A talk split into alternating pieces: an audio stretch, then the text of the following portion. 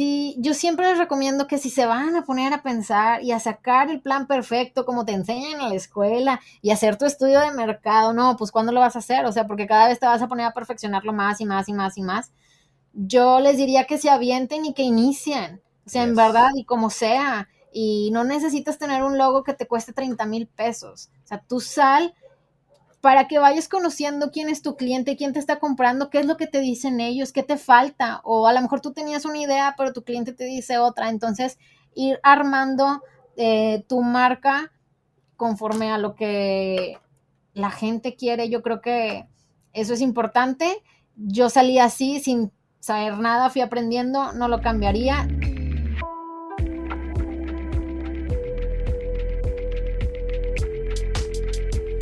Hola y bienvenido a un episodio más de Un Millón al Mes. Ya, ya no lo voy a hacer tan largo, así de que ya sabes, ¿no? Ya no más voy a decir. El podcast del e-commerce, pues es lo que es. Nada más hablamos aquí de e-commerce. Entonces, Un Millón al Mes, que es el podcast del e-commerce. Bienvenido a nuevo episodio. Pero bueno, hoy, hoy me aventé una conversación bien, bien chida. Eh, y y me, encanta seguirme topando estas historias de éxito, pero sobre todo historias de éxito de personas que, así como a ti seguramente te ha pasado un montón de veces, que tuviste una idea, bueno, estas personas, eso fue lo que pasó igualito, tuvieron una idea. Eh, y, estas ideas llegan de la manera más rara, inesperada. Eh, y, y, la, única diferencia probablemente es que tomaron acción. simplemente dijeron, órale, eh, está, este, esta idea, no sé qué va a pasar en el futuro, no sé hacia dónde va a escalar esta cosa. seguramente me voy a topar mil problemas o, whatever más adelante. No sé, es más, no sé ni, ni eh, cuáles son los canales de venta. No sé absolutamente nada. Lo único que sé es que tengo una idea. Eh, voy a comprar producto y lo voy a vender y de ahí vamos a ver qué pasa, ¿no? Eh, así empecé yo. De hecho, muchos de mis proyectos los he empezado exactamente de esa misma manera. Vamos a comprar lo menos que se pueda para arrancar. Vamos a ver si funciona. Y si funciona, le seguimos dando, nos seguimos expandiendo a otros canales, le metemos estrategia, le metemos presupuesto. Pero bueno, me encanta, me encanta seguirme topando a, este tipo de casos de éxito. Eh, el día de hoy fue con una emprendedora eh, que tiene una marca que se llama Señor Flamengo, vende zapatos. Eh, y, bueno, ella es una chica que empezó así vendiendo en Facebook, ¿no? Ya sabes, el, y, ella mismo, ella mismo lo dijo, ¿no? De, ya, sabes qué perfil, a, qué perfil me refiero.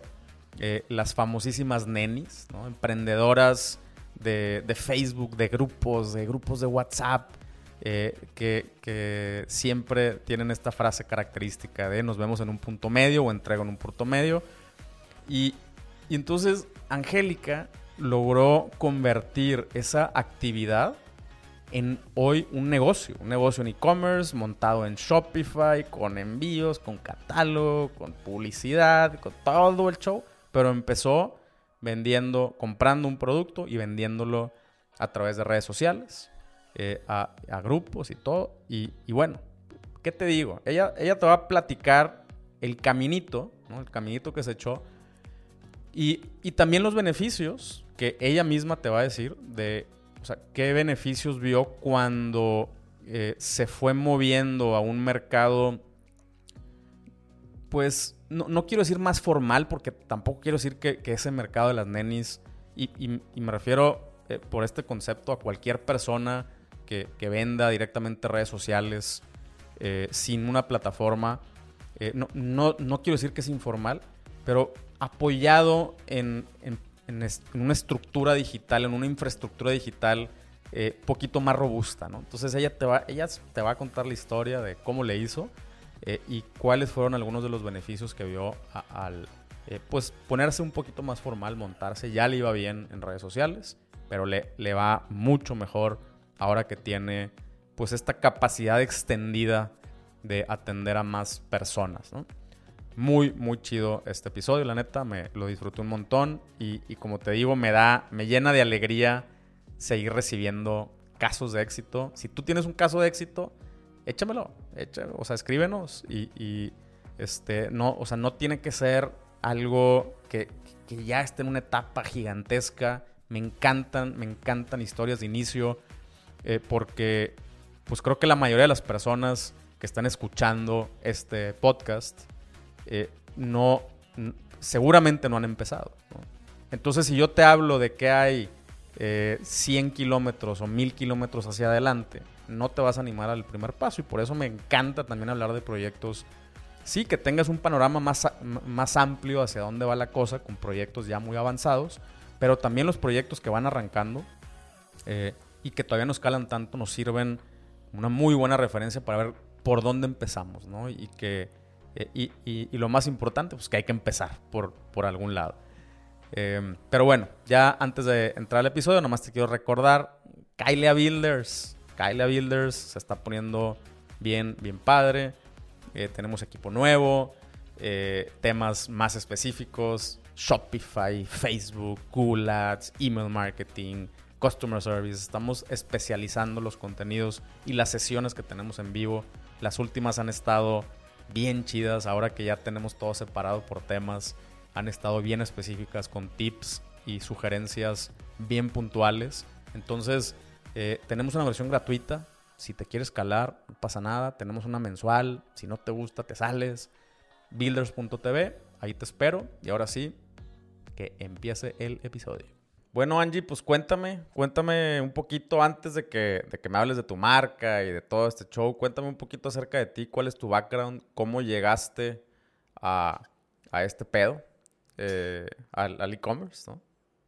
Pues si te cuento el background, ya voy a entrar de lleno a cómo nació Señor Flamengo, porque todo es una revoltura.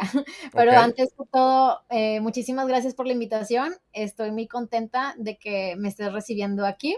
Sé que muchos emprendedores han pasado por aquí, así que es todo un honor para, para mí eh, que me hagas esta entrevista. Mi nombre es Angélica Páez, soy regia, tengo 30 años. Soy licenciada en periodismo y medios de información por el TEC de Monterrey y acabo de terminar una maestría en mercadotecnia. Órale. ¿Te gusta la escuela?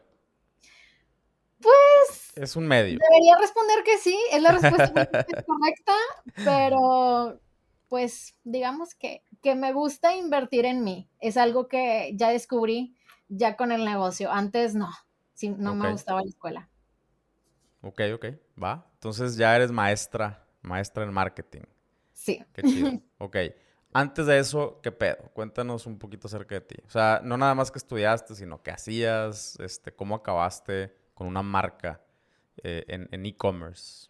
Ahora sí, pues yo estudié periodismo, como te acabo de comentar, y era editora de periódicos. Estuve editando la sección de noticias locales en Milenio Monterrey y en el periódico El Horizonte. Estaba muy contenta.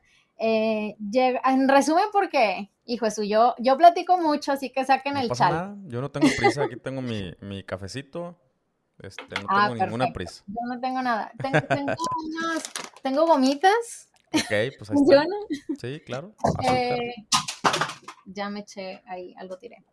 Eh, yo estaba en el periódico y la verdad, em, por puro amor al arte. Es un trabajo muy pesado, digo, como todos, todos pudiéramos decir eso. Nada más que yo, pues no estaba contenta con los horarios. Yo era editora de un periódico, así que yo tenía que esperar las notas de los reporteros, ver todo el material de, del día para poder decidir qué va en la edición del día siguiente. Así que, pues mi trabajo, digo, variaba en, un periódico y en otro, pero normalmente terminaba mi día de trabajo a las 12 o a la 1, una, la, una y media de la mañana.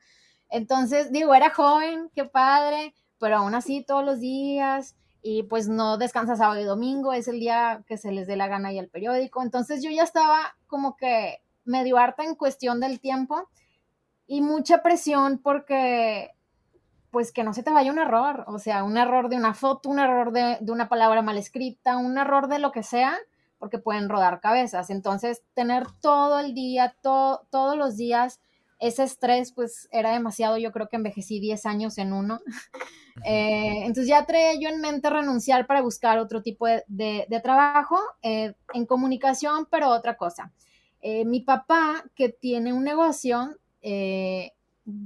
pasó por una etapa, unos mesecitos, que le pasó de todo. O sea, tuvo muchos problemas de salud, tuvo varias cirugías y él me dijo, necesito que renuncies para que me ayudes un tiempo aquí en mi negocio, necesito unas vueltas, eh, no tengo a alguien de confianza, entonces pues ni cómo decirle que no a mi papá. Y aparte, como yo ya traía eso en mente, dije, bueno, esta es la excusa, ahora sí renuncio.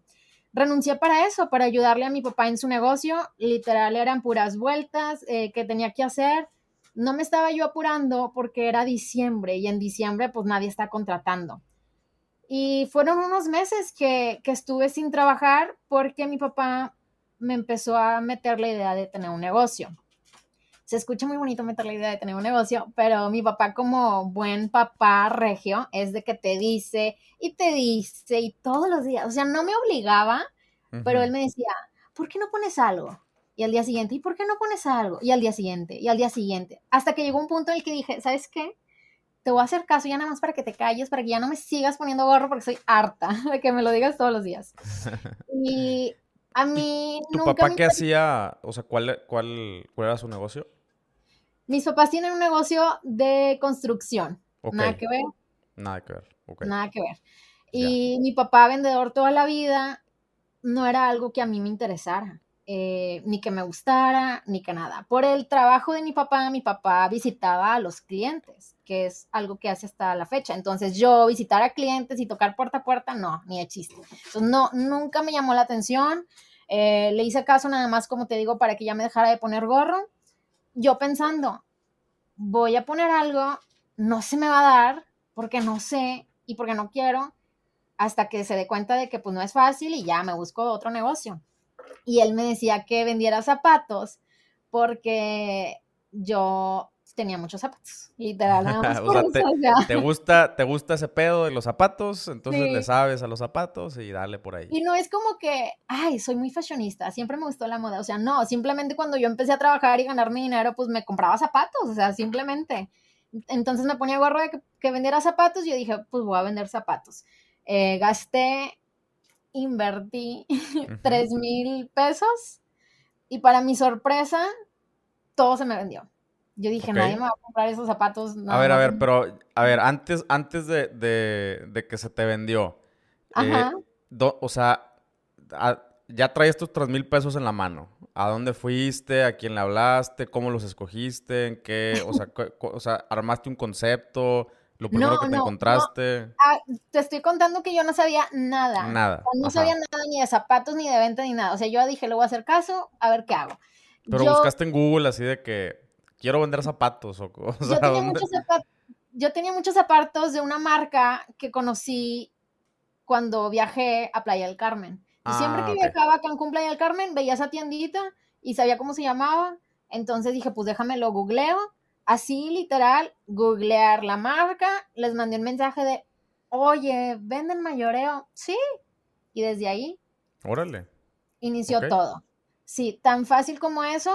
Eh, yo los puse a la venta en mi Facebook personal. O sea, quien me compró fueron amigos y familiares de mi Facebook. Claro. Y sí me sorprendió que se me acabaran todos y que hubiera gente que me preguntaba, o sea, por más. Porque como te digo que yo no sabía nada de zapatos, eh, hice una tontería que ahorita me río diciendo... O sea, ¿qué tipos de zapatos fueron los primeros que...? Porque en ah, ese entonces era lo que estaba de moda. Claro. Yo, yo estoy muy chaparrita, yo calzo 22 y medio mexicano. Y pues mi mamá también es chaparrita, también calza lo mismo. Mi hermana calza 23 y ya. Entonces compré puros 2, 3, 4. Así, y bien poquitos 4. Y me acuerdo que se me vendieron todos y luego gente, familiares y amigos me decían, es que yo soy cinco, es que yo soy seis. Y yo de que nunca en mi vida me había puesto a pensar en qué calza la gente. Entonces, pues no había comprado esas tallas. Entonces yo dije, ay, me están pidiendo otras tallas. Pues bueno, voy a volver a gastar. Voy a invertir para comprar más zapatos. Y así se fue, la cadenita y la cadenita y eh, de una simple idea de mi papá como para que me pusiera a hacer algo, yo creo, se convirtió en un negocio que es mi sustento eh, y ya no me veo haciendo otra cosa. O sea, te fuiste de... rápido. Claro, no, y ahorita, ahorita la vamos a desmenuzar. Eh, o sea, te fuiste del mundo estresante del, periódico al mundo súper relajado, eh, casi un spa del emprendimiento. Sí, no, de hecho yo ahorita estoy así en, yoga, no hombre, aquí todo perfecto. pero sí se pasa otro estrés, pero es, es distinto. Pero es diferente. sí, ya es, digo, ya no sé si es más o menos, pero ya te estresas con tus cosas, sabes cuándo parar, si la regas, pues la regaste ya ni quien te regañe, pero cuando tienes que dar explicaciones a alguien más y que, y que tengas la cuestión de en cualquier momento me pueden correr y me quedo sin trabajo, eso es como ya, diferente estrés. Es, otro tipo de estrés. Sí, pues en mi trabajo que era literalmente la edición que toda la gente va a leer al día siguiente y van a abrir el periódico y van a leer tus tonterías que publicaste, ay sí, bien estresante. ok, ok. Va, bueno, entonces, agarraste tres mil pesos, eh, mandaste un mail y, este, hiciste un primer pedido de flats, se te empezó a pedir, digo, te empezó a pedir la gente y todo. Eh, ah, ¿qué, o sea, ¿qué pasó entre eso y ya tienes una, o sea, ya tienes una marca, ¿no? Señor Flamengo. Eh, ¿qué, o sea, ¿qué, ¿qué sucedió? ¿Cómo, ¿Cómo escogiste el nombre? ¿Por qué? Eh, o sea, pensaste en un concepto, se fue dando orgánicamente. Cuéntame un poquito esa parte del proceso. Sí, ¿cómo inició la idea de Señor Flamengo? Como te comento, yo empecé a vender en, en, mi, en mi Facebook personal. Cuando vi que se me vendió todo y que me preguntaban, dije, esto tal vez puede ser un negocio. Voy a abrir una página de Facebook. Entonces, para abrir la página necesito un nombre. Y pues cero creativa y pensando y quiero un nombre de una flor y nunca di con ningún nombre, bueno, un animal. Dije, no, pues flamenco. Yo le quería poner en español, flamenco. Eh, y ya nada más busqué la palabra antes, señor flamenco. Por cuestiones de limpio y para registrarlo, pues no quedó en, en español, no se podía. Flamenco. En inglés tampoco, flamingo. Y quedó en flamengo, que es en portugués, que es la única palabra que sé decir en portugués, es flamengo. Ok. Eh, así inicié la página de Facebook. Empecé a vender en grupos, en Mamás del Sur, en mamás de todos lados. Claro. Claro. Eh, y entregaba en puntos medios. Claro. Eh, yo creo que muchos iniciamos por ahí.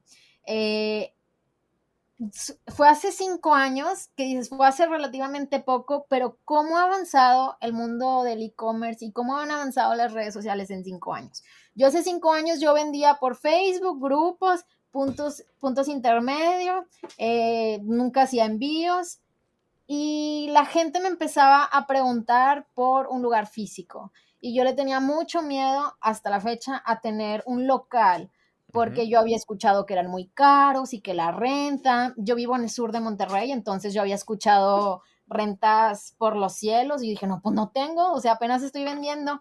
Yo vendía al inicio, me acuerdo perfecto, se me vendió primero todo mi stock y luego ya cuando volví a comprar, pues ya fue un poco más lento.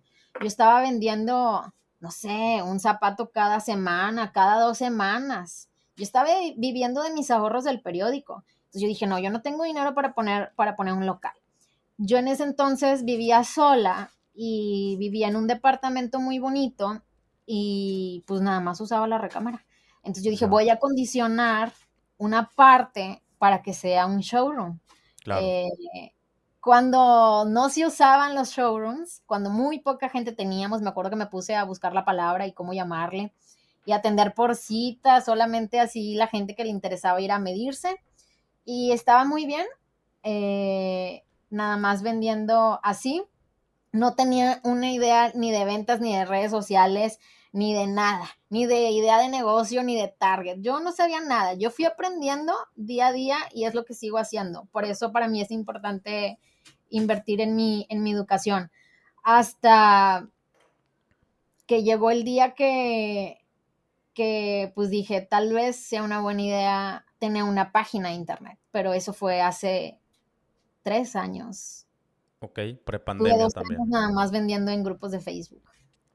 Pues mira, eso, o sea, la neta es, es una, creo yo que sigue siendo una muy buena manera de empezar. O sea, aunque que muchas cosas cambiaron y, y, hay, hay, cosas diferentes el día de hoy. Eh, y, es, y es algo que extrañamente mucha raza como que todavía no, o sea, no, no se atreve a hacerlo, ¿no? O sea, no, no, sé si es porque o les da pena o no se les había ocurrido, pero los grupos son una, una locura. Bueno, al, al, menos digo, aquí en Monterrey, Lady Multitask y Lord Multitask y, y esos grupos eh, de entrada, ¿no? Pero ya después lo que mucha raza no sabe es que puedes también encontrar grupos súper especializados. O sea, si tienes de, no sé, güey, cosas de café, pues buscas grupos de café y te vas a encontrar un grupo con miles de personas que, les, que aman el café, que hablan todo el día del café, que tienen clubes y que se recomiendan cosas y que preguntan cosas. Eh, y, y, el, y el grupo, o sea, los grupos son una muy buena herramienta de marketing, ¿no? O sea, no, no sé cómo fue tu experiencia ahí. Yo, el único que conocía era Mamás Emprendedoras del Sur. Okay. estaba en ese, y estaba en Mamás del Poniente y de San Nicolás, creo nada más, porque dije, pues si tengo que entregar en un punto medio, ya más para allá, ya está muy lejos. Claro. Eh, después me fui dando cuenta de, de, mi target, entonces dejé de vender en grupos de Facebook. Ahorita yo ya no vendo, ya, okay. ya le saco a vender en grupos, pero porque yo descubrí que era un target, dónde estaba mi, mi cliente, y yo descubrí que, que iba por otro lado. Ya las mamás, ya, pues sí, ya, ya no es mi, mi público meta, entonces pues ya claro. no vendo ahí. Ok, entonces... Eh ya te, te, vas dando cuenta de eso y dices, bueno, no voy a abrir una tienda física, pero sí voy a abrir una tienda en línea hace tres años, ¿no? Hace tres años, sí, le tenía mucho miedo porque yo cuando estaba en la universidad y fui practicante, estuve en una agencia de, de, de publicidad que hacían páginas de internet. Yo sabía que era carísimo. Me acuerdo que coticé páginas y te las digo, obviamente hay de todo, pero yo encontraba cotizaciones de 40 mil pesos, 50, 60. Y decía, no, pues, o sea, no. Ah, me acuerdo que hasta hay agencias que te hacen Shopify sí. y también cosas de que 15 mil pesos, cuando la Shopify la puedes hacer tú sola. Claro. Entonces dije, no, pues yo no creía que fuera necesario. Yo no veía, o sea, no sabía que podía crecer tanto yo lo pensé así como que, ah, voy a tener una página, a ver qué tal. Eh, sé que es gratis, conozco una amiga que me puede hacer ahí unos diseñitos, entonces le voy a decir que me la haga. Creo que gasté unos como entre 3 y 5 mil pesos para la Shopify. Y pues sí fue una sorpresa porque nunca pensé vender lo que vendo ahorita. Eh, antes, pues yo vendía, cuando ya empezaba a hacer envíos, ya tenía mi blog de notas y escribía cada, cada notita, le tomaba fotos, se la mandaba a mi cliente y, y, y lo del envío, etcétera. Y pues ya aquí a que escribiera y contestara los mensajes. Sí. Eh, me acuerdo. Pero no era que, escalable. No. Pero como, como yo no sabía, pues es que no, no tenía idea. Me acuerdo que el primer día que abrí la página de internet, la Shopify, tuve como 100 pedidos y dije, ¿qué? ¡Wow! ¿Cómo? O sea, ¿cuánto me tardaría yo en escribir 100 notitas? O sea, no, o sea, nunca, nunca me lo imaginé. Claro que fue el boom de, del primer día, pero ese primer día fue cuando dije, ok, creo que por aquí va la cosa. Y pues así eh, he ido aprendiendo, descubriendo cosas, intentando. Pero avisaste. O sea, a, ver, vamos, a, vamos a desmenuzar esa ahora. O sea, si, si alguien el día de hoy no tiene nada, no tiene red, no haya hecho ni, ni madres, y abre una tienda en Shopify, eso no va a suceder. ¿Ok? Eh, entonces. Digo, no tú, digamos que no, pero es difícil. No va a suceder. o sea, si no tienen nada. idea. ¿Eh? Súper buena. Gasolineros VIP, la voy a abrir mañana. Ah, claro, sí, sí, sí. Sí, o sea, lo, lo, me gustaría hacer, o sea, me gustaría saber cómo le hiciste tú eh, que sí sucedió, porque la raza se va con esa finta, ¿no? Y, y, y es lo que te dicen los pinches gurús, así de que, güey, nada más ábrela y ya, vas a vender un chingo, ¿no es cierto? Entonces, Yo... ¿qué hiciste tú? Supongo que hiciste una pre-campaña eh, de que, raza, ya vamos a abrir y ya vamos a abrir y ya vamos a abrir, y ya en el momento que abriste, pues la gente estaba así como en Black Friday tumbándose digitalmente para entrar a tu tienda. yo la verdad he sido muy afortunada que pues he estado en la preferencia de la gente. Eh, mi producto siempre se me ha vendido solo, o sea, desde un inicio, cuando, como te comentaba, de que lo puse en, en, mi, en mi Facebook personal y luego lo puse en grupos, yo nunca he tenido que convencer a alguien de que me compren por favor un zapato, o sea, simplemente viéndolo, eh, se han enamorado de mi producto. Entonces, sí, el primer día de, lanzamiento de, mi página tenía un muy buen producto que, yo sabía que, estaba fuerte. Ya, yo ya había vendido ese artículo, que es un tenis que sigo vendiendo a la fecha, que se llama Samantha. Lo había vendido, se me había acabado. Hice una preventa cuando no se usaban y vendí muchísimos en preventa.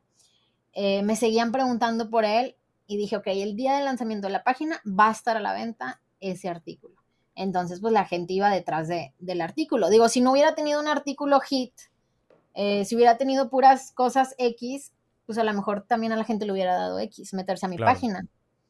Pero si fue... o sea, entonces, o sea, tú sí le atribuyes eh, gran parte del, mérito del éxito de tu negocio a la selección de productos, a la curaduría, la famosísima curaduría. O sea, ahí está la clave. Eh, mucha gente dice que yo lo hago mal, y tal vez sí, pero es lo que he hecho y lo que me ha funcionado. Normalmente las zapaterías, los negocios, podría decir que lo inteligente es que tengas para todos los gustos y poco de acá y poco de acá. Yo siempre he vendido lo que a mí me gusta, lo que yo me pongo, porque así inicié. O sea, yo inicié vendiendo los zapatos ridículos que yo me ponía. O sea, y eso fue lo que a la gente le gustó. Entonces, por más que ahorita esté de moda cierto tenis, ciertos zapatos, ciertos tacones, si a mí no me gusta, si a mí se me hace feo, por más famoso y a la moda que esté, no lo vendo. Entonces creo que eso también la gente lo, lo percibe, porque si a mí no me gustara del todo, no lo vendiera con pasión, no te pudiera hablar de él Claro. Eh, de la manera que, te hablo ahorita, de los zapatos que me encantan y por eso los vendo. Entonces, sí, la selección yo creo que ha sido la clave y de que afortunadamente la gente, a la gente le gusta mi gusto. Ok, ok, súper. Y, y, yo estoy de acuerdo, estoy más de acuerdo contigo que, que, con esa gente de que hay que tener para todos, no es cierto. O sea, eh, en, el, en el mundo digital no funciona así.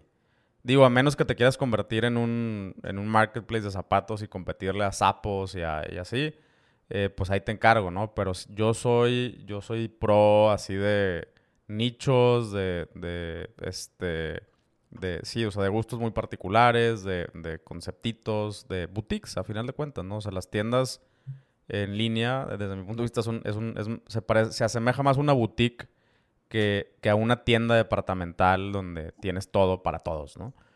Em, ok, ok, me, late. Eh, tengo tengo algunas, algunas preguntitas para ti. Em, a ver. Eh, y, vamos a, o sea, vamos a, seguir rompiendo algunos, eh, algunos mitos, ¿no? De, este pedo. a final de cuentas, y, espero que no me lo tomes a mal, pero son zapatos. Y hay un chingo de zapatos. Por todos lados hay zapatos, ¿ok? En línea, físicamente, a la vuelta, en, el mall, en el tianguis, en Liverpool. En todos lados hay zapatos, ¿ok? ¿Cómo le has hecho tú para diferenciarte? O sea, ¿qué, o sea ¿cómo le has hecho tú para diferenciarte eh, y, que, o sea, y que te lo compren a ti, que no lo compren en todos esos lugares? ¿Qué has hecho? Al principio no sabía eh, ahora entiendo, después de, estudiar y de investigar, porque te digo que yo estaba en blanco, que tienes que buscar tu diferenciador. Eh, yo siempre he vendido calzado hecho a mano en México. Nunca he vendido de otros lados. La moda siempre llega primero a otros lados y luego aquí. La moda en zapatos, primero vas a, encontrar los chinos y tiempo después mexicanos.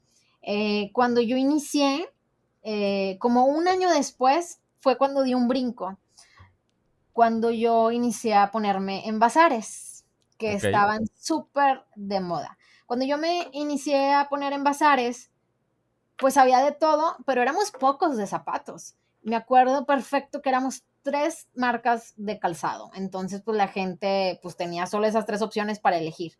Ya últimamente, en los últimos bazares que me puse, no me he puesto, toda esta pandemia no me he puesto. Pero la última vez que fue en 2019, sí, ay, esta pandemia me trae loca.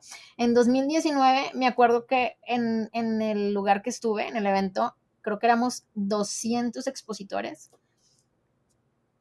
No sé, 50 de zapatos. Y de zapatos, y me acuerdo perfecto que clientes me decían, aquí a tres stands hay alguien que vende zapatos los mismos que tú, pero yo te vengo a comprar a ti. Y yo, me voy a la cabeza, ¿por qué me vienen a comprar a mí? Yo se lo atribuyo a que la gente, pues ya me conoce, de comprarle a lo mejor un zapato a alguien desconocido, prefiere comprarlo en Señor Flamengo porque pues es garantía de que te estoy vendiendo calidad, que te estoy vendiendo algo que está bonito, que está bien hecho, de cualquier problema yo, ¿Te conocen de dónde y, y, o sea, y por qué crees que, o sea, qué les diste para, para que se hicieran fieles a la, a la marca? Porque, pues, conoces muchas marcas en redes sociales, pero, pero que le tengas fidelidad a una marca no es lo mismo. Entonces, ¿qué, o sea, eh, dónde te diste a conocer? O sea, ¿dónde lograste que esa gente te conociera? ¿Y qué les diste para que, para que fueran fieles contigo? Pues ya tengo cinco años en esto y cada cinco minutos salen nuevos negocios de calzado. Y una cosa importante creo yo que es el tiempo, o sea, la verdad te vas más con alguien que tenga más tiempo, con quien ah, puedas ah, no, es, no es de la noche a la mañana este, no, no, todo este éxito. Sí, se me olvidó Se me olvidó. Eh, aún hay mucha gente que no confía en ventas en línea. Digo, son, agradezco que cada vez son menos, pero pues le vas a confiar más a un negocio que tiene tiempo, que puedes ver los reviews, fotos, ha estado aquí, ha estado allá, a una página que tiene tres fotos. Entonces, pues ha sido trabajo de cinco años. Eh, mis propios clientes son los que me han recomendado y se, ha ido así de, de, boca en boca. Les agradezco muchísimo que me compartan, que me recomienden lo bueno y lo malo, cualquier cosa que tengan que decir sobre el señor Flamengo, porque pues nos tienen ahí eh, siempre en mente. Digo, hay muchos negocios eh, que yo también admiro mucho, eh, competencia muy buena, pero pues también hay negocios que que luego, luego se nota que, el producto tal vez no es de la, de la, misma calidad, no te están vendiendo, no te están dando el mismo servicio, entonces pues creo que es, son muchos factores que la gente ve. Ok, ok, ok. Eh, ahora, para comprobar la calidad del servicio, pues te tuvieron que haber comprado. O sea, mi, mi pregunta es que, o sea, a nivel, a nivel comunicación, o sea, ¿cómo, ¿Cómo los engatusaste a nivel comunicación para que... Ajá. La verdad, no... No tengo así como que un plan de, le voy a decir esto y luego esta palabra para que me responda esto. O sea, no, nunca me he ido así como con un plan. Eh, siempre he sido yo. Ok. Eh, ya últimamente en los eh, estos últimos meses ya tengo ayuda, pero antes yo hacía todo, estuve cuatro años de todóloga, entonces, pues sabían que hablaban conmigo, me ven en redes sociales, me preguntan cosas, o sea, saben que están hablando conmigo y creo que la cuestión de, humanizar, pues lo hemos hecho porque pues no había de otra, o sea, ya no es como que déjame humanizo mi marca para que sea eh, atractiva, sino simplemente pues así se hizo porque pues no había de otra.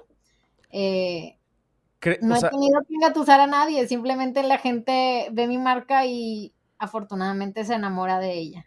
A lo mejor tú no te diste cuenta. Yo creo que le, vamos a hacer una entrevista después de, esta a clientes. ¿Me avisas qué te dijeron? Sí, lo, que pasa es que, ok, a ver, yo, yo intuyo, yo no sé. o sea, si no todo el mundo le iría chingón, ¿va? O sea, eh, pero, o sea, yo intuyo que, o sea, que para empezar tienes, tienes un skill a tu favor, que es eh, el, el, tu background de periodismo. O sea, sabes comunicar y sabes qué comunicar, pero a lo mejor ni te das cuenta que lo haces porque lo hiciste tanto tiempo que desarrollaste eh, un skill y lo haces intuitivamente. O sea, entonces sabes qué decir, sabes cuándo, cuándo decirlo eh, sabes cómo decirlo, sabes qué no decir, porque si lo dices, como, dices tú, como dijiste al principio, ruedan cabezas. O sea, eh, y, es un, es un, pues es un, o sea, la editorial, pues es un proceso precisamente de edición, ¿no? O sea, de, y, muchas veces eh, una, una comunicación efectiva es más de qué no decir que qué decir, ¿no? Eh, entonces yo, creo que ahí hay, hay algo que, que, sí has hecho bien, o sea, sí, o sea, no, no es magia este pedo, ¿no? Eh, no es magia, pero creo que también me ha servido mucho ser yo, ser natural, no ser nadie más, no confiarme. Yo he tenido muchos problemas, eh, me han estafado un millón de veces y salgo en mi Instagram a decirlo, o sea, y me pasó hace poquito. Hice unas historias de, ¿saben qué? Tuve un súper problema con un provedor. ¿Y eso, eso lo comunicas desde la marca? o desde tu personal. Entonces ahí está. ya, ya, ya, llegamos al punto al que quería llegar, ¿ok? Amigos, competencia, pero no es fácil. Yo siempre desde un inicio he utilizado mis redes sociales para compartir como con amigas. Claro. Porque eso es lo que se han convertido. Eh, yo cuando iba a bazares, la gente llegaba y me, o sea, me hablaba por mi nombre y yo, ¿cómo sabes mi nombre? o sea, me hablas no, o sea, yo estaba así como soy famosa, no lo puedo creer. Entonces, cada problema que yo tengo, yo, ¿a quién le digo? A mi gato, a mi perro, le digo a mi esposo y me dice, ah, ok. o sea, sí me entiende y me apoya y lo que sea. Eh, pero te acomodó ahí el, el, set bien padre, ah, bien bonito. Gracias, ahí, gracias. Y aquí tengo el micrófono, amigos. Claro, sí, sí, sí.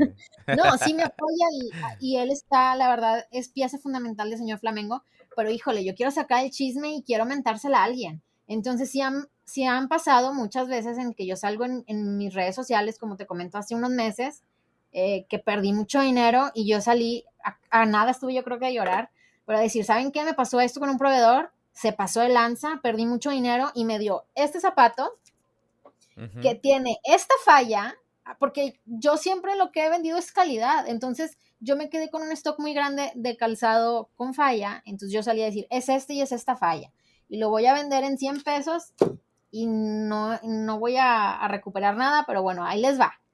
Y más que que sí se venda, la gente entiende y la gente ya, ya me cree cuando yo te digo, este producto tiene buena calidad. Porque si yo a todos salgo a decirte, está precioso, cómpralo, pues, ah, pues obviamente te lo voy a decir porque te lo estoy vendiendo. Pero si creo que te hablo con la verdad y la gente sabe, conoce y pues sí confía, yo creo que eso también es algo muy importante. Totalmente. Va, pero me, encanta que, o sea, que llegamos al punto. Entonces, eh, cuando, cuando ya no necesito tener estafas, estoy bien, proveedores, ¿no escuchan esto? sí, sí, sí, de que, ah, vamos a, al cabo que la rematen 100 bolas, ¿no? Así. este... Lo 99 pesos. Eh, o sea, cuando, cuando dices humanizar la marca, creo que mucha gente también entiende, y me incluyo, de que de, una marca, o sea, hablando eh, cool, ¿no? Y, de que el, tono, o sea, el tono de la marca y, que suene chido y que, este, el o sea, que se dirija al target. Pero, o sea, tú agarraste eso y literal la humanización de la marca es tú salir. O sea, tú salir, tú hablar, tú decir, tú platicar, tú llorar, tú mentársela, tú... O sea, y, eso está chido. O sea, es que eso, eh, o sea, estoy de que yo cada vez me identifico más con, con marcas que tienen humanos, o sea, realmente que tienen humanos, que, el que te hable es un humano eh, y, no, y no Coca-Cola, ¿no? Así, felicidad, o sea... Digo, eh, si un día llego a ser millonaria y tengo 100 empleados, ya no voy a salir, amigos. Pero yo empecé a salir en mis redes sociales y a mostrar mi cara por pura necesidad. Yo me acuerdo, cuando antes no existían las historias, pues todo era postear empiezan a salir las historias y yo me acuerdo de marcas que flyers bien bonitos de animaciones y yo no tengo la menor idea ni, de cómo usar Paint. Entonces yo decía, ay, mejor me grabo a decir esto que quiero decir porque pues no tengo de otra. Entonces pues así, no hay de otra, no hay de otra, no hay de otra, hasta que ya para mí fue muy normal. Eh, y como siempre he estado en, en, medios de comunicación, nunca he tenido pena de, de, hablarle un celular que mucha gente le tiene y pues no está mal. eh, pero pues ha sido muy natural. Sí se ve muy forzado cuando hay marcas de que, que escucharon un curso de que tienes que salir en tus redes sociales y se graban. Hola, amigos. Hoy les quiero presentar este, o sea, se nota, no lo hagan. O sea, está muy forzado. Eh, mm, por ejemplo, hace poquito también vi una marca que muy seguramente fue un curso que le dijeron, tienes que, eh, se me fue la palabra, eh, interactuar con tu público. Me acuerdo que vi una historia que, que decía el sticker de la pregunta en Instagram y decía, queremos interactuar contigo. Sticker de pregunta. Y yo, ok. o sea, como que se les quedó la idea de que tenían que interactuar, pero no lo supieron aterrizar. claro, claro. Quiero interactuar contigo, eh, no, no, o sea, no te, no te pongo una pregunta, no te pongo una dinámica, no, no, te, no salgo a decir, eh, hola, ¿cómo estás? Eh, nada más ahí hay una caja, como si fuera una caja de acrílico de sugerencias, ¿no? Así, toda empolvada, así en la esquina de una tienda, de que a ver, a ver quién le echa algo ahí, ¿no? ok, ok. Oye, pues qué chingón, me late, me late, este, o sea, creo que esa es una, o sea, eh, muy, muy, muy, muy buen punto. Yo, yo soy ese ejemplo, yo soy muy malo para, aunque no lo creas, para hacer eso con el celular, o sea, para grabarme y platicar y decir, eh, no sé por qué, pero no, nomás no, y, y, yo sé que es algo que tengo que hacer más, o sea, en, en, en algunas de mis marcas, ¿no? Yo creo que si tú consideras que es importante, pudieras iniciar hacerlo. Porque luego hay gente que dice, ay, me están obligando a que salga y no quiero y me da pena. Como te digo, se nota bien forzado. Entonces, hasta que no te la creas tú mismo, que es algo que tú quieres hacer, creo que te puede funcionar. Sí, no, pues sí, o sea, y sí, y la neta, pues sí lo considero importante y, y como pues como todos los que estamos en este rollo del emprendimiento, pues también lo que queremos es vender, ¿no? Y que nos vaya mejor y que funcione mejor y todo. Eh, y, pues sí, es, la neta es algo que, me he estado resistiendo un poquito, pero ya sé que lo tengo que hacer también. Saliendo esta entrevista, uno, vas a entrevistar a, mis clientes y dos, te grabas. Voy a grabar así. Hola, ¿cómo están amigos? Exacto. Oye, eh, otra, otra preguntita. El, el el clásico mito de no, no, no, no, es que, o sea, las ventas en línea no funcionan porque la gente tiene que probarse el producto, olerlo, tocarlo, restregárselo en la cara. Eh, y, menos, o sea, menos cuando estamos hablando de un tema de tallas. Entonces, ¿qué, ¿qué opinas tú de eso y cómo has logrado romper ese, ese mito? Sí y no. Eh, creo que cada vez nos hemos ido acostumbrando más. También mi target compra en línea. Habrá otra gente que no la haces por nada comprar algo en una página de internet. Eh, la cuestión de zapatos, yo sí le batallo hasta la fecha. Tengo mucha gente que, que le da miedo comprar zapatos porque no sabe qué talla es. Entonces, pues he ido llegando a mi cliente ideal, a ese cliente que sí compra en línea, que no tiene miedo, que confía que, que sí le va a llegar, que no tiene pánico de que le van a robar sus datos eh, de la tarjeta.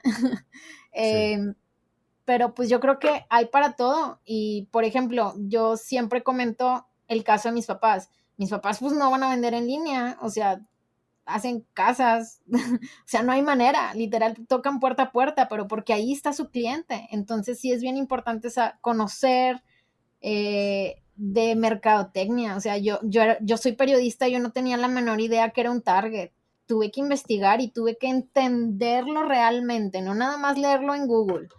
Eh, tuve que entenderlo, investigar, tomar millones de cursos y gratis y caros y pláticas y talleres y hasta en Google encuentras información pero sí necesitas adentrarte al mundo de los negocios para poder hacerla. ¿Qué, ¿Qué aprendiste? O ¿qué aprendiste ahorita que dijiste de mercadotecnia? Porque también hay, eh, como que hay conceptos, desde mi punto de vista, muy equivocados acerca de lo que es la mercadotecnia y cuáles son las cosas importantes de la mercadotecnia. ¿Qué aprendiste en tu maestría de mercadotecnia que no estabas aplicando antes de hacer tu maestría de mercadotecnia? O sea, eh, me llama mucho la atención porque, o sea, yo diría, pues, a huevo aprendiste un chingo de cosas eh, en, emprendiendo, ¿no? Pero ¿qué aprendiste en la, en la carrera, bueno, en la maestría que no, que no estabas aplicando ya? Híjole. no quiero decirlo, pero lo voy a decir. Por favor, universidad, no vengas a quitarme mi título. que de hecho uno no me lo da porque se tarda un chorro en que salga. Pero creo que he aprendido más con un negocio que con la maestría. Fácil. Yo creo que la maestría estaba muy general, muy para darte el papelito, muy de todo. Em, pues digo, para mí, o sea, tener, abrir, o sea, empezar, eh, hacer, eh, administrar, operar, optimizar, regular, o sea, llegar a, hacerte legal, contabilidad, o sea, para mí todo eso es una maestría. bueno, son como siete. Sí, es que eso es lo que digo, yo no conozco todas las universidades ni los planes de estudio de diferentes escuelas, pero al menos el que a mí me tocó no me gustó y no lo recomiendo. Siempre me preguntan. Yo la verdad terminé la maestría porque dije, ay, ya voy a la mitad, ya pues ya, último estirón para pues mínimo tener ahí el papelito de que la hice.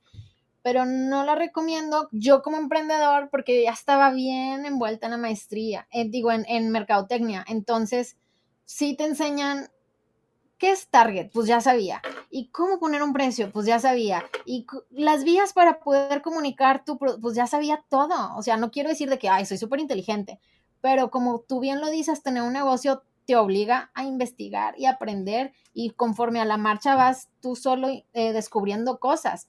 Yo vi más que todo que la gente que quería poner un negocio o que quería meterse al, al negocio familiar, estaba en esa maestría. También me tocó mucha gente, yo creo que el 90% de los compañeros de mi trabajo estaban en la maestría porque su empresa se las estaba pagando. Así como que, bueno, pues me están pagando, aquí estoy. Pero no me gustó. Sí me gustaría investigar más sobre diferentes eh, oportunidades para seguir aprendiendo, no sé si diplomados, no sé si cosas más específicas, pero la verdad es que la maestría no me gustó. Y perdón si digo esto, no estoy diciendo que no lo hagan, sino simplemente a mí específicamente no me gustó. Claro, sí, no, y, te entiendo, o sea, no, no, no, es, no es de que, güey, no estudies maestría. O sea, hay, hay dos caminos, o sea, el, está el camino de, oye, no sé nada de nada y, ahorita no tengo chance de emprender eh, y quiero aprender ciertas cosas que el día de hoy no, no, o sea, no conozco, pues métete a estudiar. Maestría, cursos, webinars, diplomados, artículos, lo que sea. Ponte a estudiar. Eh, si, si, tienes la oportunidad de emprender, pues ahí vas a aprender muchas de esas cosas. Eh, y, pero no, o sea, no todo mundo tiene la oportunidad, también hay que ser claro, ¿no? Entonces, eh, es definitivo. O sea, si no, yo, yo, yo, yo confío en que la gente no te lo va a tomar del lado negativo. O sea. no por decir que tener maestría te hace más o menos persona, pero simplemente es educación y la educación pues igual y no sobra. Entonces, de igual de estarte gastando eh, en Uber Eats cierta cantidad al mes porque todos los millennials no la bañamos, oye, pues ese dinerito pues mejor ponte a estudiar algo. Yo así la vi. Claro. Yo dije, ese dinero me lo estoy gastando en tonterías. Pues bueno, lo voy a, a gastar entonces en una maestría, que nadie me va a venir nunca a quitar mi papelito y para toda la vida yo soy maestra. Claro. Ok, cool, cool, cool. Oye, eh, bueno, ahora eh, ya, ya para ir a la, ya ir cerrando el, episodio, eh, ¿qué, o sea, qué sigue, qué sigue para ti, qué sigue para señor Flamengo, qué, o sea, cuáles son como los sueños guajiros de, de, de la marca y, y, tuyos, o sea, qué, qué, qué ves en tu futuro. Yo antes pensaba que cuando fuera bien exitosa iba a tener empleados. Y pues no llegaba el día y no llegaba el día y como, o sea, en mi negocio yo no necesitaba eh, un empleado, porque como son ventas, mi esposo siempre me decía, contrata a alguien para que te ayude. Y yo le decía, ¿qué? Y un día lo voy a tener aquí sentado sin hacer nada porque no hubo ventas. Entonces nunca vi la necesidad hasta que encontré que podía tener ayuda externa. Entonces yo ahorita tengo ayuda en logística, no están conmigo físicamente, pero contrato un servicio, ya tengo ayuda en diseño, que igual no están conmigo, pero pues estoy generando esos dos empleos. Entonces, yo estoy muy contenta de, de tener ayuda externa y que eso pueda seguir moviendo la economía, la economía local. En un futuro, la verdad, híjole, para señor Flamengo, no sé, yo creo que ahorita estoy en una etapa de crecimiento y necesito darle duro con eso antes de ponerme a, pensar más allá. Necesito crecer, necesito consolidarme, está en la preferencia de todos y que todo el mundo me conozca para pensar después. Ok, ¿y, y cómo, o sea, cómo quieres crecer? ¿Quieres de que eh, ampliar el catálogo, eh, llegarle a más personas, eh, venderle más a las mismas personas? O sea, ¿hacia dónde quieres crecer?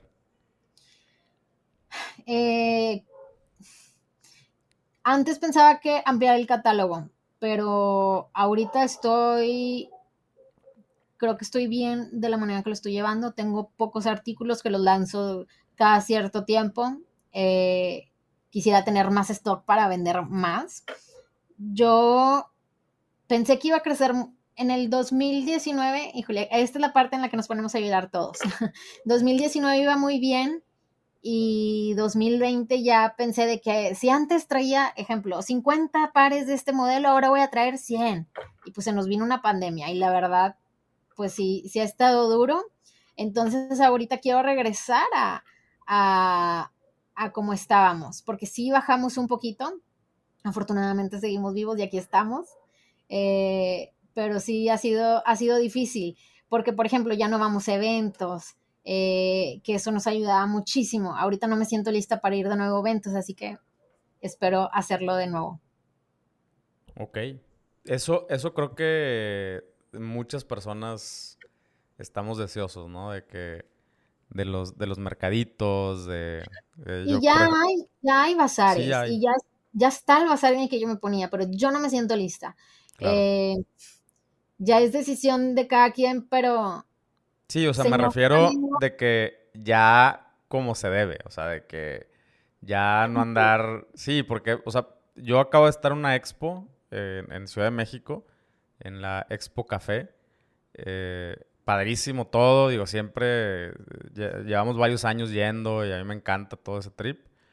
Em, pero pues sí, no está padre sea, no está padre. O sea, sobre todo que es una expo de café y cosas gourmet. Entonces, puedes andar probando, pero no puedes, pero nada más en los, o sea, no puedes en los pasillos, tienes que estar, o sea, un rollo.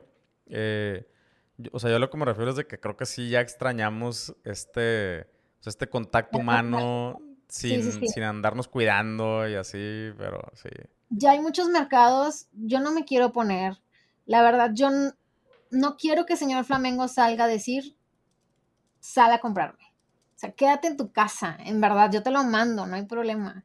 Eh, no me siento lista aún como para salir con la banderita de todo está bien, nos vemos en un mercadito. Porque como dices, pues está la aglomeración, el stand es de 3x3 o menos, no sé. Eh, sí, menos. Entonces, no, yo prefiero que todas mis clientas estén seguras en casa y que yo se los pueda mandar y que lo disfruten en su hogar sin nadie más a su alrededor. Es, eso es, eso es eh, creo que algo que, ya, ya nos, ya nos Digo, si en, un mes me ves en un mercadito, ya vas a saber que, híjole, me, andaba yendo bien mal y ya estaba tirando patadas de ahogado. Pero yo ahorita no, no quiero salir a, a decirle eso a mis clientes. Claro, claro. Muy bien. Oye, este, bueno, pues ya para, ya para cerrar, eh, algo, algo más que le quieras decir aquí a la, a la raza que, que no se ha animado, que todavía le andan pensando, que si sí, que si no, que si el e-commerce, ¿qué les dirías? Ahorita ya hay mucha información, ya la llevan de gane. Eh, si, lo han estado pensando, bueno, ya sabes que existe Instagram, ya sabes que existen las historias, ya sabes que existe un TikTok. Cuando yo inicié, pues apenas salía todo esto y empezar a ver cómo se usaba. Eh, entonces ya llevan eso de gane.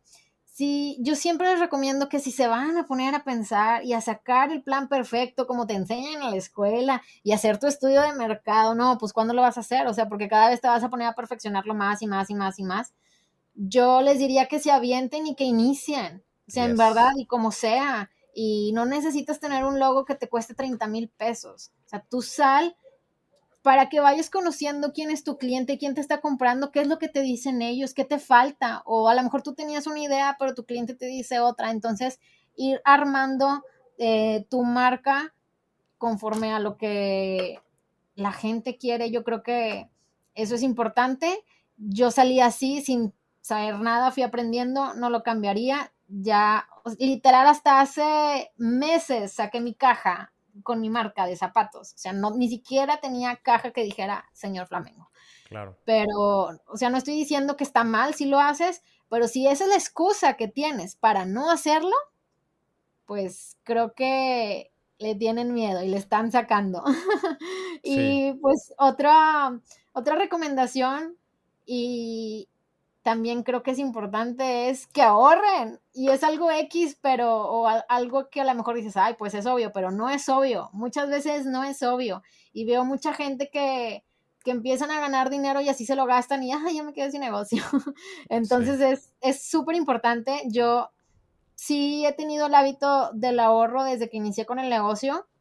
Y cuando dije, wow, qué bueno que lo hice, fue cuando inició, inició la pandemia. O sea, estuve mucho tiempo sin vender porque no, no había, si se acuerdan, cuando inició esto, nuestro presidente cerró todo lo que no fuera esencial y obviamente los zapatos no son esenciales. llegó un punto en el que yo me quedé sin stock y ya no podía fabricar más. Entonces, pues no tenía que vender. Entonces, literalmente estaba viviendo de mis ahorros. Y pues así son las ventas. Hay veces que vendes y hay veces que no. Así que no se vayan a, comprar una bolsa de 50 mil pesos porque te fue bien un mes, mejor ahórralo y sigue invirtiendo para que puedas crecer. Totalmente de acuerdo en, los, dos, en los dos puntos. Eh, en el primero, de hecho, cuando, eh, cuando empezamos una, de mis marcas, eh, que se llama, tengo una marca que se llama Nutrox, que son suplementos, y y haz de cuenta, eh, pues yo conocía al ingeniero que, nos iba a desarrollar el, producto. Bueno, ni siquiera sabía que lo iba, o sea, que nos iba a desarrollar un producto. Yo traía en la cabeza que quería armar un producto. Y entonces me contacta para que yo le, le haga una, su tienda con Shopify y un chorro de cosas.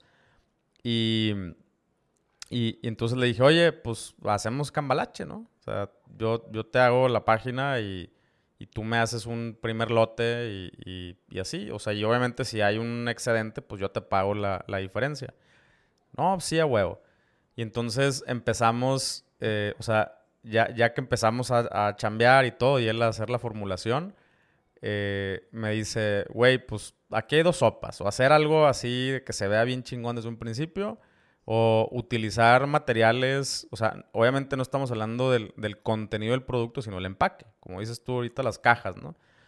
De que yo aquí tengo unas bolsas, güey, o sea, unas bolsas que son tipo para proteína, esas que se cierran así como hermético, ya sabes, como Ziploc. Ajá. Y me dice, ¿cómo ves? O sea, o mandamos pedir botes, nada más que pues te vas a tener que gastar, no sé, 10 mil, 20 mil pesos más eh, en el lote inicial para poder mandar pedir eh, botes y la madre. Y yo, no, solo en bolsas. Claro. Eh, y, y, con stickers, o sea, ni siquiera bolsas así impresas y todo. O sea, de que, a ver, ¿cuál es lo mínimo que podemos producir eh, con lo que tienes ahorita? Y que, o sea, y literal empezamos, o sea, ese, ese primer lote lo hicimos sin dinero. O sea, digo, con el cambalache y todo esto que hicimos, pero yo no tuve que desembolsar un solo peso además de mi, de mi tiempo y mi trabajo y eso, pero no tuve que desembolsar un solo peso para empezar ese proyecto. Y ahorita ese proyecto, pues ahí está, tengo, ya somos cuatro socios y va creciendo y todo. Eh, y, obviamente al principio le decíamos a la gente, no, es que está en bolsas para, porque es mucho más práctico, lo puedes echar en la mochila, no pesa. este, la madre, pero realmente era porque era lo que había. claro, y es importante recalcar el hecho de que no estamos diciendo que no debas hacer lo otro, sino simplemente es lo que, ah, lo que nosotros decidimos porque así nos tocó porque no había dinero. Yo también con las cajas, o sea, si alguien venía a, a decirme en un inicio que claro que busqué cajas, tienes que comprar 500 cajas, mínimo. Y yo, pues no tengo dinero. Y tienes que comprar eh, tantos zapatos para poderle poner tu nombre en la plantilla. No, pues, ¿cómo sé si se me van a vender? No voy a tirar el dinero así. Pero claro, si hubiera tenido el dinero para comprar 500 cajas, lo hacía. Si hubiera tenido el dinero para comprar tantos zapatos, lo hacía. Pero como no había, pues así, me, así me la me la llevé, pero si tú que nos estás escuchando tienes con qué, pues hazlo. Obviamente, si sale bonito desde un inicio, pues está perfecto. Sí, sí, y aún así, o sea, hay, hay cosas en las que sí vale la pena, pero estoy de acuerdo contigo que hay cosas en las que al principio no vale la pena. O sea, es mejor, o sea, más bien, si, si tienes ese recurso, pues inviértelo en cosas que valgan más la pena al principio, por ejemplo, en promoción, publicidad, este, eh, o sea, estar en, estar en mercaditos, por ejemplo, cuesta, güey, mejor paga para estar cerca de la gente, eh, paga para, o sea, para estar enfrente de la gente física o digitalmente. Eh, y, ya poco a poco le vas mejorando. si tu producto lo aguanta, porque por ejemplo, yo me acuerdo que escuchaba competencia que decía, nuestras cajas nos cuestan 20 pesos y yo, ¡Ah! mm. subirle yo 20 pesos a mi producto, no me lo van a comprar, porque pues mi producto ya está armado de que te va a costar esto y esto es lo que vas a obtener, ya si le subía 20 pesos ya no me lo iban a comprar. Entonces dije, no, pues me quedo sin caja, o sea, después a ver si vendemos más y le podemos ir aumentando poco a poco. Hasta que no llegó a ese punto fue cuando yo saqué mis cajas, que tengo cinco años en el mercado y las cajas las tengo creo que desde noviembre del año pasado. Ya, nice. Pues muy, muy de acuerdo contigo y pues la neta, ¿qué te digo? Muchísimas, muchísimas felicidades, primero que nada, por, por todo esto que, que has logrado y estoy seguro que vas a lograr muchas más cosas. Eh, y, y, muchas gracias, muchas gracias por, por venir a compartir esta sabiduría aprendida a madrazos y en escuela y de muchas formas, eh, a, venirnos a compartir aquí un poquito de, pues, de lo que has vivido, ¿no? Creo que ningún emprendedor va a salir a decirte que lo sabe todo, pero, híjole, vamos aprendiendo eh, con base en, en las fallas de día a día, así que si nuestros errores les pueden ayudar a alguien más a que no la riegue de la misma manera, pues es súper ventaja. Que me faltó decir que eso también lo recomiendo mucho, que escuchen podcasts como este, porque ay, tú le aprendes a los demás, aunque no sea lo que tú quieres hacer, aunque tú no quieras vender zapatos y no te interese el mundo de la moda, pero ya escuchaste que me han estafado, ya escuchaste errores, ya escuchaste que yo le hice así y eso tal vez te puede ayudar. Totalmente. Sí, sí, sí, es eh, eh, bajar el, eh, el, balón de lo que han hecho los demás. Eh, y, yo sí, yo es como aprendo, ¿eh? O sea, yo, o sea, yo, así, así de sencillo, yo creo que nunca he terminado un curso que he comprado. O sea, no, y, ojo, vendo cursos. O sea, me estoy dando un balazo en el pie. No, con este, este, esta parte. Sí, sí, sí. No, pero no, no me da miedo porque la, la raza que me, que me conoce y que están en mi comunidad saben que que no es lo mío. O sea, yo, yo no, o sea, yo nunca he terminado un curso que he comprado. No es mi forma de aprender. Mi forma de aprender es por osmosis. Ajá. O sea, de que estar, estar así de que eh, viendo qué hacen los demás y, yo imitar así como un niño chiquito. Eh, y, la otra es esa, o sea, escuchar historias eh, y, de esas historias, lo, lo, padre de este pedo es de que o sea, a lo mejor en, durante el podcast tienes un aha moment, ¿no? De que, ah, huevo. Pero después cuando empiezas a desmenuzar esa historia, te vas dando cuenta que hay, que hubo 80 cosas. Y, eh, o sea, de que, ah, y esto también, y esto también, y, y, no mames, y esto, y esto otro, y la madre. o sea, te inspiras y aparte le vas sacando, eh, o sea, es, es, como, o sea, como que esta forma de aprender tiene efecto residual, ¿no? O sea, vas sacándole y sacándole y sacándole más hacia adelante. Y para que eso lo puedas hacer en un curso, el curso tendría que durar 80 horas. O sea, eh, para mí las historias y, así como dices tú, tienen mucha más concentración de información, pero hay que saber escuchar y hay que saber aterrizar, o sea, jalar esa información, eh, hacer analogías, aplicarlo a, nuestros propios emprendimientos eh, y estar conscientes de que tampoco te lo vamos a decir, o sea, tampoco es información así directa de, dale clic aquí. No, es que tienes que hacer esto. O sea, eso es un curso, ¿no? Eh, y, pero no hay, para mí no hay ningún curso que te dé valor, así como, como contar historias y dar ejemplos y contar cómo le hice y así. Porque traemos creo yo que si quieres poner un negocio, o sea, quieres ya, ya hacerlo. O sea, no quiero que venga un maestro a que me diga, saque el libro en la página 52 para que leas la teoría de la, la teoría de colas. O sea, que existe y no sé cómo va, porque mi papá siempre me la cuenta. o sea, yo quiero que alguien venga y que me diga realmente cómo le fue. Y yo escuchar y que no me diga la teoría, que me diga, o sea, lo que le pasó hoy. Entonces, pues sí, creo que los hechos valen más. Totalmente, sí. Eh, digo, cada quien, cada quien, va, pero a mí, yo en lo personal, sí, sí, eh, así es como, así es como aprendo, ¿no? Em, pero bueno, pues muchísimas, muchísimas gracias, de verdad, por, por este tiempo. Eh, me encantó esta, esta conversación y pues que sigan los éxitos. Muchísimas gracias por la invitación. Estamos a la orden en Señor Flamengo para que nos busquen. Claro que sí. Vamos a poner toda la información aquí en la descripción del episodio y en la descripción de videos, YouTube y en todos lados. Sale, muchísimas gracias. Bye. Bye. ¿Qué huele? Estuvo bueno, ¿no? ¿A poco no te dan ganas así? Se te vuelve a despertar la, la como la chispita emprendedora cuando dices, no manches, parece, o sea, de que tan sencillo. Y la realidad es de que sí lo es. O sea, el arranque, el arranque es bien sencillo. Nada más que nos preocupamos por todo lo que va a venir más adelante, que todavía no existe. Es una realidad que todavía no sucede.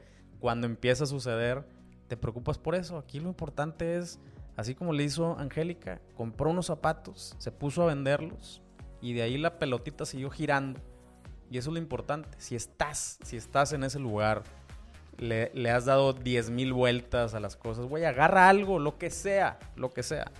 Si ese algo no es eh, lo que, o sea, no se convierte en un megaproyecto, por lo menos te vas a enseñar qué implica agarrar algo e intentar venderlo, ¿no? Entonces, el producto después lo puedes modificar, lo puedes cambiar, puedes escoger otra cosa, eh, whatever, pero agarra lo que sea y empieza a eh, a darle. Esa es, la clave, como, te puedes fijar en los últimos episodios, ese ha sido el tema en común.